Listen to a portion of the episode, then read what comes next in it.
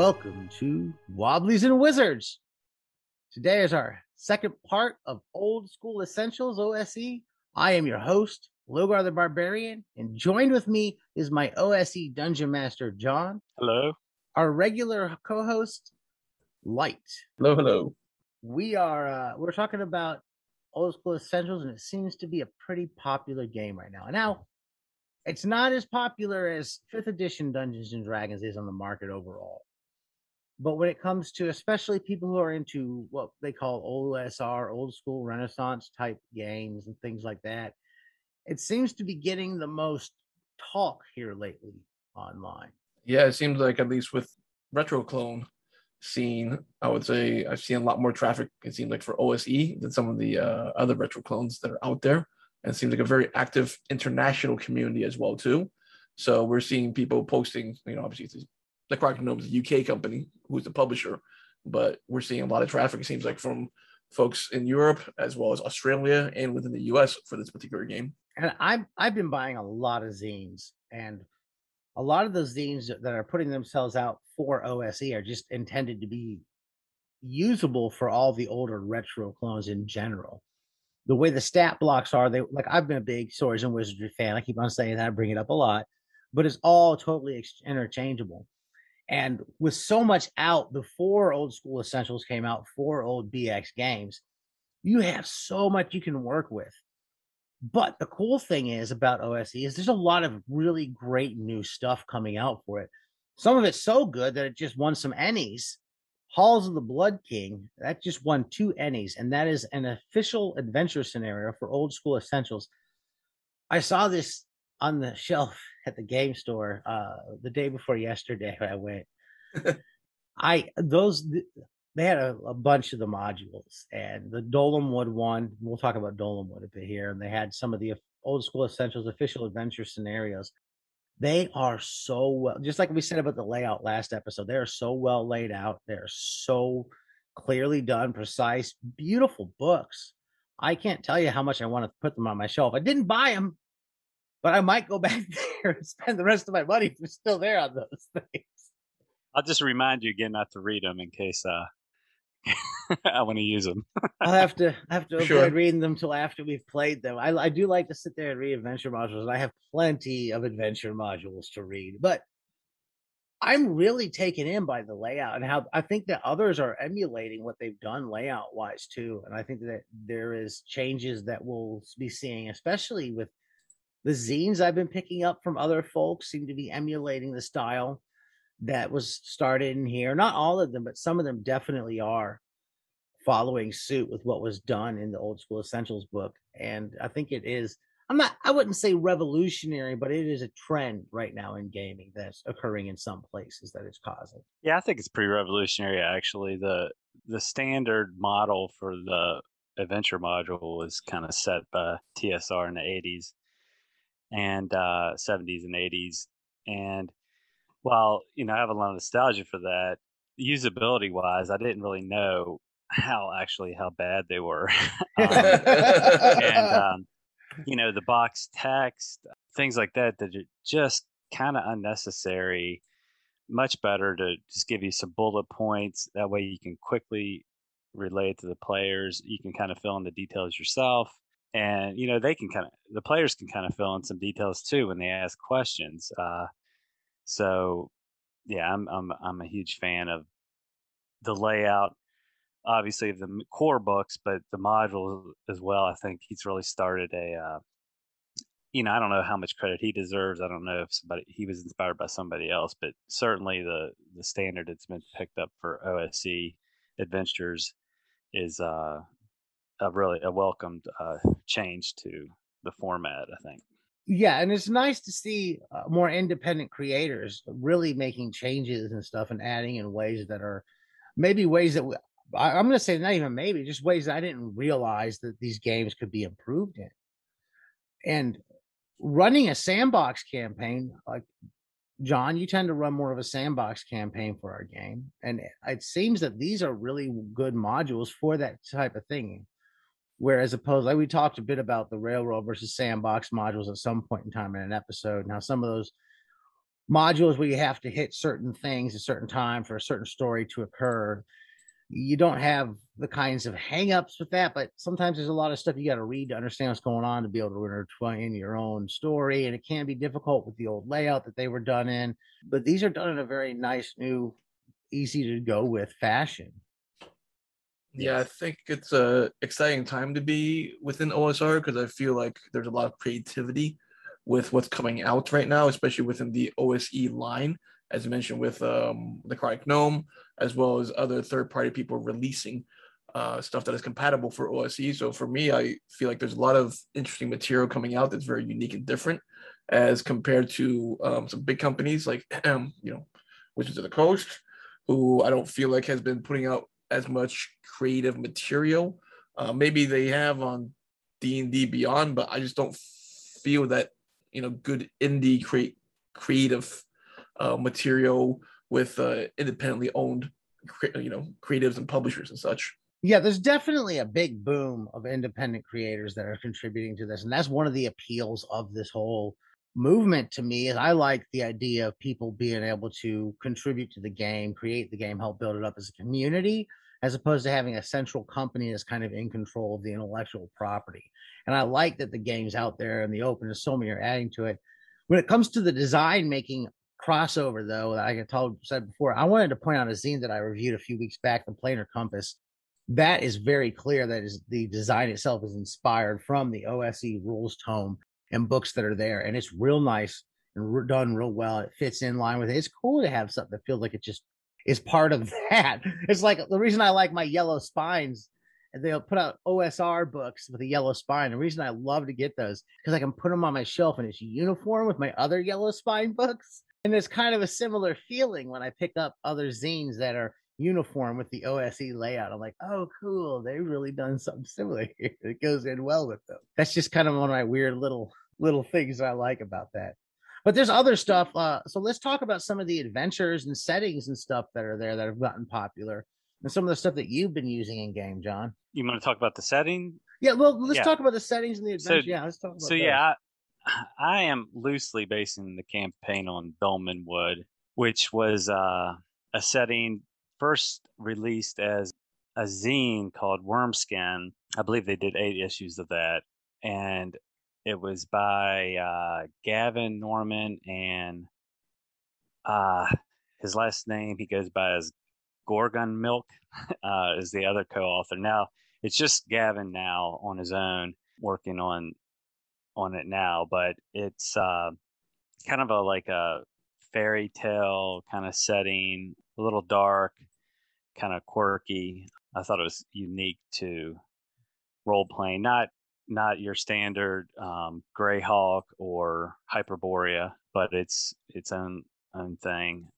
Yeah, and I like I said, I've been loosely basing on that because the books haven't really been released yet, but um, so I'm kind of going off on my own. But there's a, a lot of content available for it from the Wormskin zines to the Patreon, correct? Did you tell us about the Patreon? Yeah, so the Patreon, he's basically releasing the actual books that are going to be coming out, which I believe will be a player's book, a referee's book, and a monster book. He's gonna be doing a Kickstarter when he's when he's done with them. I'm I'm expecting that probably by the end of the year, if not early early next year, based on what he's released so far. But uh, if you sign on to the Patreon, different tiers get you different things. But he's releasing the actual book, you know, chapter by chapter every month. He'll release a few chapters, a few monsters, um, maybe I, I, believe at this point the entire player's book has pretty much been released and uh, the referee's book has hex descriptions for every hex in the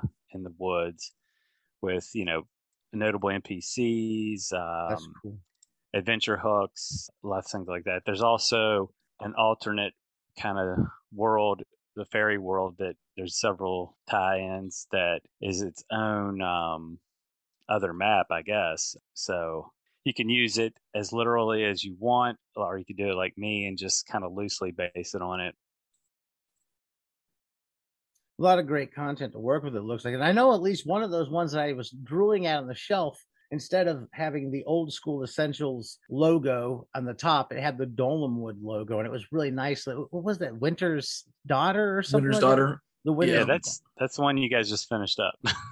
Oh, is What- that which one was was that the one with uh with where they were trying to sacrifice her?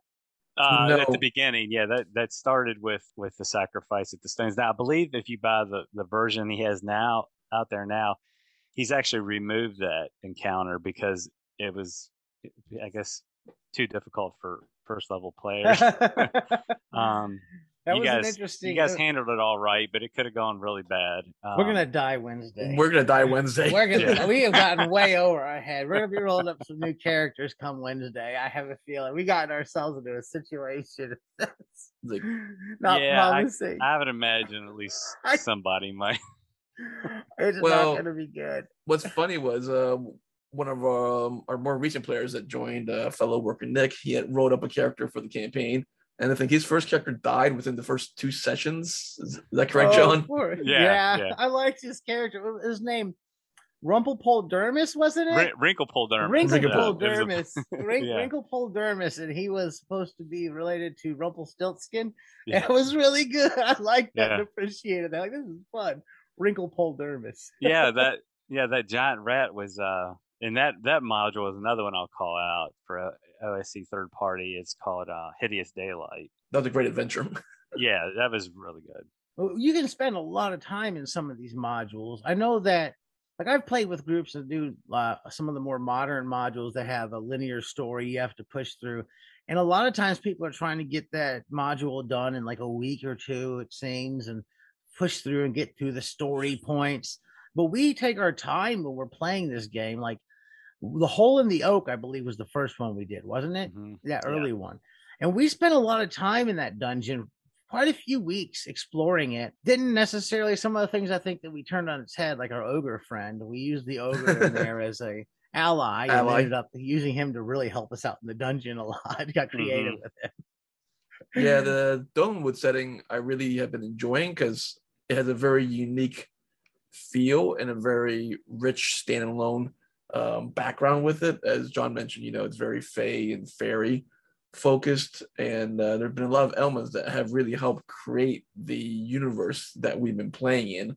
Versus, um, as we mentioned, a general whatever Greyhawk or um, Forbidden Lands or something like that. You know, this is a very specific setting and it's really created a very um you know I keep saying unique feel, but I, I really you know it's it, it's been very cool and very different than some of the other uh traditional campaigns I may be in been in where it's like oh you know you travel to this place talk to a talk to some guy in a tavern and you go delve into a dungeon type of thing. But with this one I feel like it's been really uh well done as a own little sub universe I want to also bring up something that we already reviewed on this uh, podcast a few weeks back was the um Rackham Vale book is made for OSE and it's very Fey focused. It's based on Arthur Rackham's art. If you haven't listened to that, go ahead and check it out. It's a good book to pick up. And I know that John, I know that you picked it up because you and I message each other about books when we get all three of us. We talk. We, we was like, "Hey, there, this book." We're like game buddies, so like we'll get excited about books and send each other like texts and messages about different things. like, man, look at this book. Here's a picture I just took. I'm excited to show it off. Uh, Yeah. So I know that you got the Rackham Vale. I, I did. I'm reading through it now, and yeah, it is. It's wonderful. It's it's got it's very similar, um, very compatible. I think with with. In fact, you could. Yeah, I'd li- I, I might bolt it on a little bit, uh, depending on how much read, reading you do.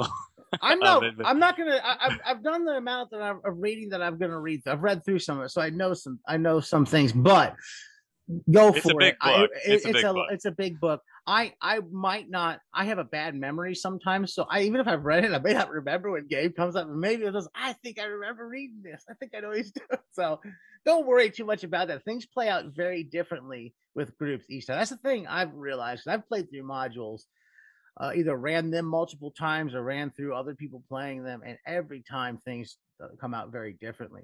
But I like the reason I brought that up in relationship to Dolmenwood is that Rackham and Dolmenwood seem like they could go together really well with that whole Fey thing they got going on. Kind of more fairy tale than Tolkien, kind of more Grimm's fairy tale feeling sometimes, and some of the stuff going on. I like about it. It's a bit different. I, it is a change. You're not you're not in the Forgotten Realms or Dragonlance. You know, it's not as grandier. It's a little more Uh, like the hole in the oak adventure. You're just going in through a, a little hole in the tree. it Right. discovers this whole world down there. It's very yeah, that's fun. It's neat. Mutated ogres. Uh, well, now Hull and Oak wasn't officially for Dolman Dolmenwood. I think Oh, a lot of people no, but a lot of people do make that conversion because a lot of Gavin stuff has that kind of quirk to it. And I tried to add some elements from Dolmenwood, certainly with the setting, like the NPCs you were interacting with. I kind of created to be part of that world, but it, it worked out fine. Uh, like when I was a kid, I'm gonna throw this is a personal anecdote. when I was a kid, I remember my grandmother had this little wooden town village. We called it an elf, an elf building. It was just a a log that someone had carved little doors into and put attachments so it had like shades and wood, and it would sit outside under a tree. And it was like a little elf world that I was told. Now, elves, when I say in D and D, are these big, majestic Tolkien things.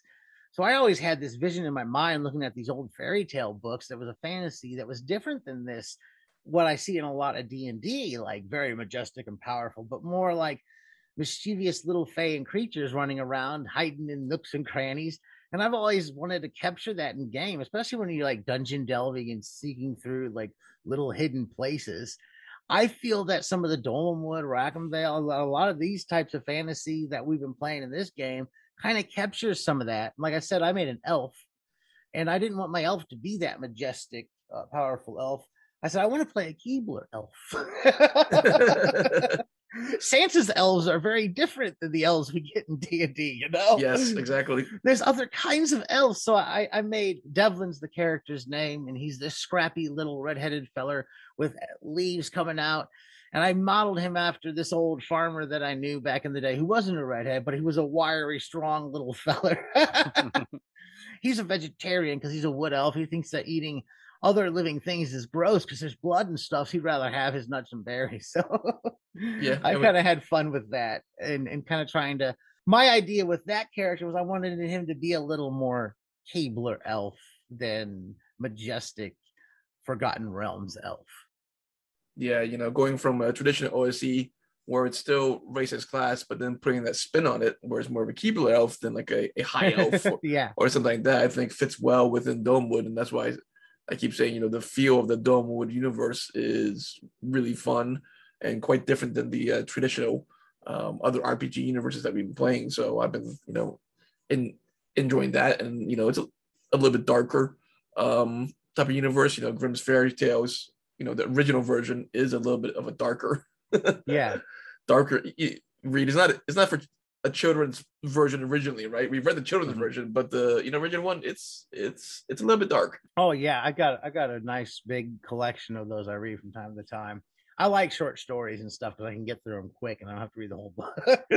So I'll do a lot of short stories, and there's some of those things get interesting and crazy. Well, yeah, and all the characters you guys brought to the table have that, and really not planned. I guess I told you guys a little bit about what the setting would be like, but I think, uh, like you have Hubie the He'd the halfling. halfling who's carries a uh, walk shield and a cleaver as a weapon, and then um, uh, so another player has Thorborf. Um, Thorborf, the hairy dwarf. the hairy back, Thorborf Harry from Clan Harryback, who's a dwarf now uh, the thing about it is Dolmenwood doesn't have these doesn't have dwarves and typical elves and uh, halflings living there but i just uh, you chose what you wanted and i just said you guys have traveled to Dolmenwood and then there's pope chuck uh, yeah, Pope Chuck, sir. He's our he's our spiritual guidance.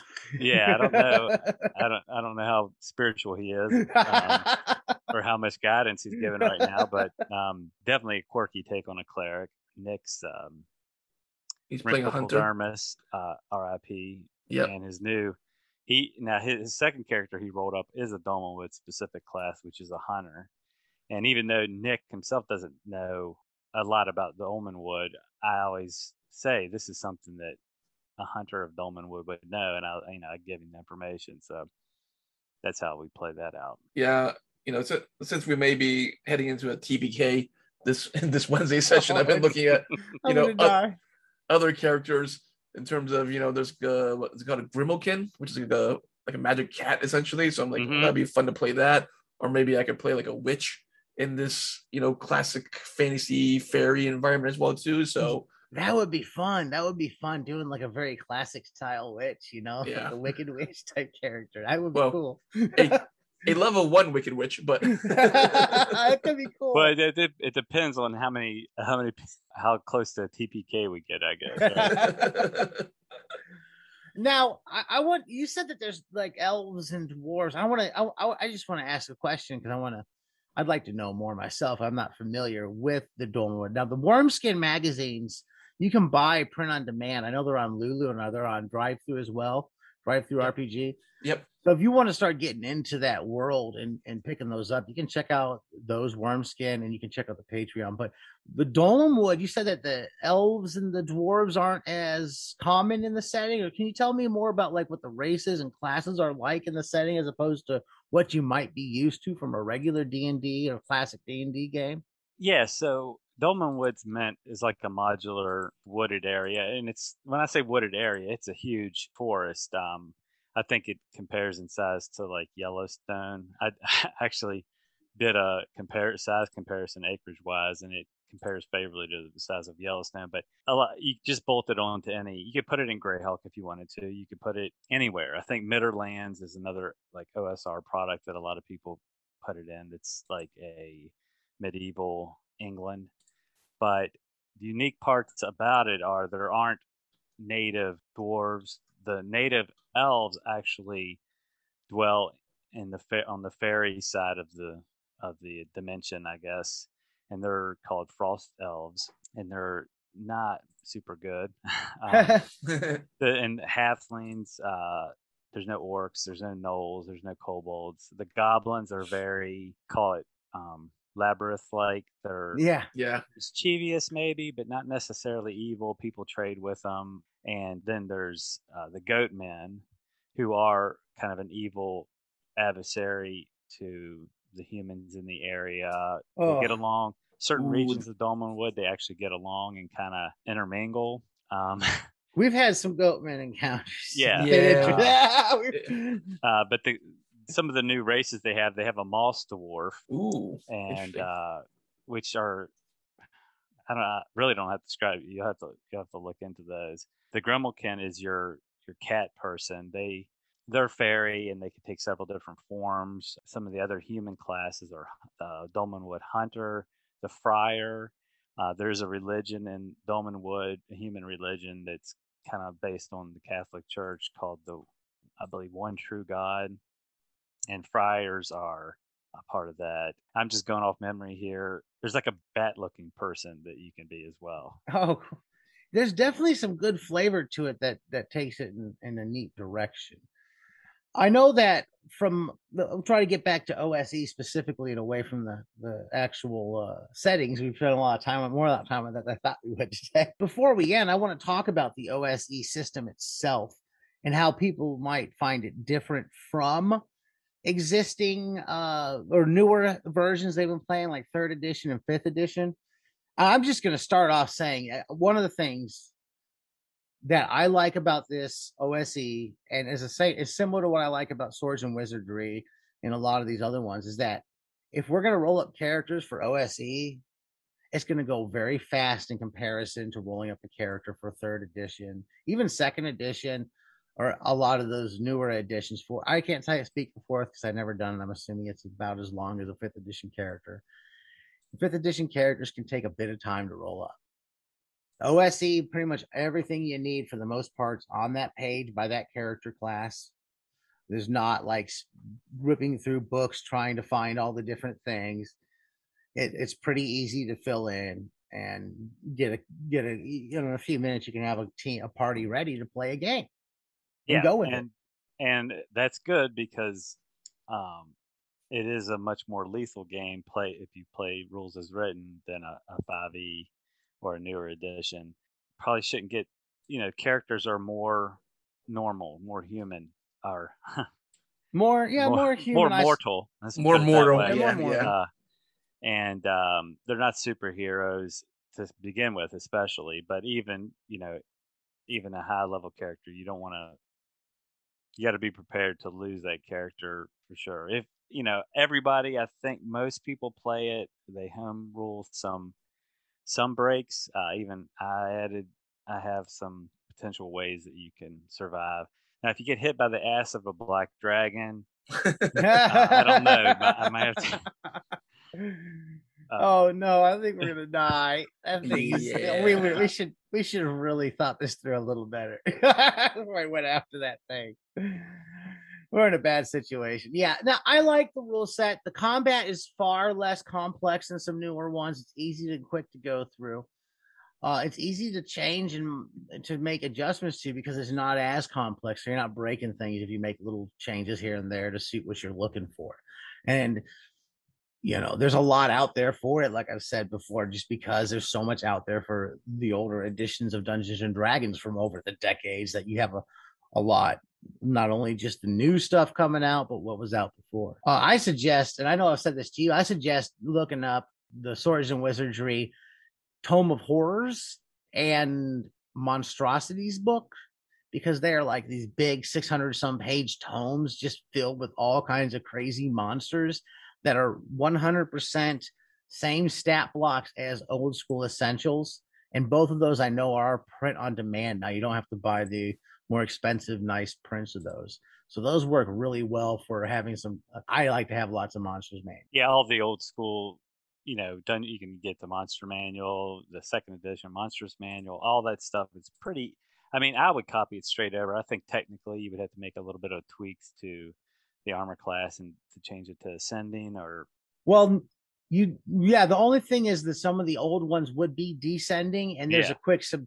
But but the clone stuff usually for swords and wizardry, even that stuff has ascending and descending, just like OSE. Mhm. And when you start looking at the numbers and what choreo- corresponds, you see that a three or whatever is a three, is- or a three relates to a seventeen or whatever it is. So yes. So it's easy to pick up on how to adjust. another one of the things I like, you know, we're talking about combat, is we run both uh, Light and I both run a very theater of the mind combat, but the rules are there if you wanted to get real technical and start counting squares and movement rates and you know playing with minis. A lot of people do that.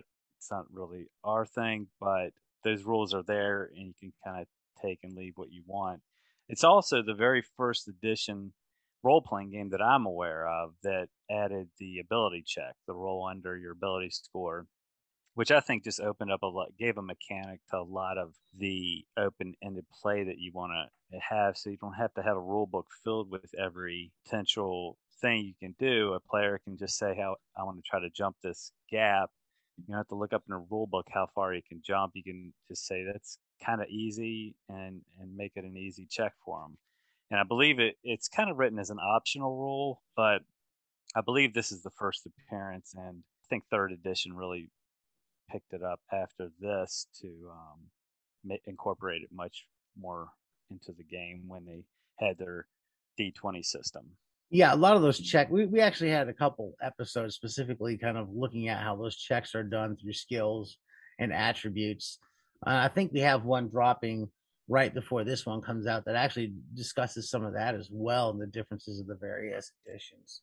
Yeah. Uh, we're about out of time. Does anybody have anything they'd like to add to our discussion of OSE that we haven't covered yet? I was wanting to talk more hard mechanics, but I think we kind of had a lot to talk about when it comes to old school essentials. We never got into as many of those. No, I think for folks to try OSE, it's a really simple game to pick up, simple game to learn, and simple game to play. So I, you know, there shouldn't be any hesitation in regards to trying out uh, OSE just from either game mechanics or character creation, as we had mentioned earlier. If you're familiar with basic RPG systems, this is one that you can pick up real, real easy to play. Yeah, it's an easy. It's, a, it's there's probably less of a learning curve getting into OSE than a lot of other editions of Dungeons and Dragons out. especially with the layout. Yeah, Yes. it's it's pretty it's pretty player friendly and not as complex as some. Well, that's about all we have time for. Thanks for joining us. If you get a chance, uh, like and follow us on the Facebook. Just search Wobblies and Wizards on there. You can visit our blog, wobbliesandwizards.com, and keep those dice rolling. I'm hoping we roll about bunch of 20s on Wednesday. And unless you're trying to make an attribute check, then happily the ones. Ah, yes.